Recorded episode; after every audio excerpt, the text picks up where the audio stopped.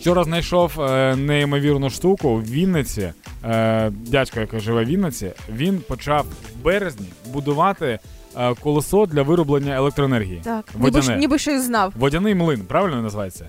Або е, собственне міні-гес, як пишуть на російськомовних сайтах.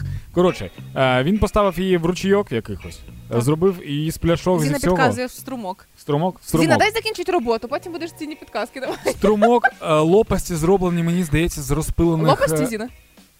Лопасті, да. Е, віяла. Віяла? Лопасті, лопасті, це нормально. Е, зроблені з розпилених балонів. Так, Е, колесо все йому коштувало 10 тисяч гривень. так. І це колесо може заряджати мобільні телефони, е, автомобільні акумулятори, ліхтарики. І він його поставив, і все. В нього своя електростанція.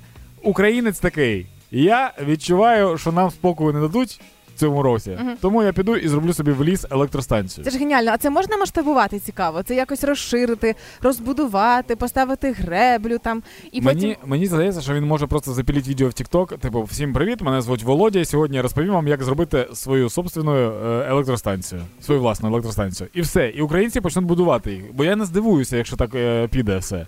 Ти бачиш, що зараз, знаєш, зараз же по- позамерзало, напевно, річка замерзла вже. Ніхто не був, не бачили річку. Що, на, на річку не ходьте?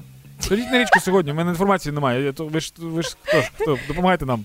Е, коротше, річка замерзла, люди можуть вийти туди, Так. поставити одразу ці, ці колеса, трохи сні, е, льод, лід, Льоду. крига, Да. тане коли, Так, вода пішла, колесо покрутилося. закрутилася і електроенергія. Да. Так, сьогодні всі виходимо на напку в Києві, будуємо колеса і запітаємо Київ. І з цієї історії єдиний висновок русняша з ліцом.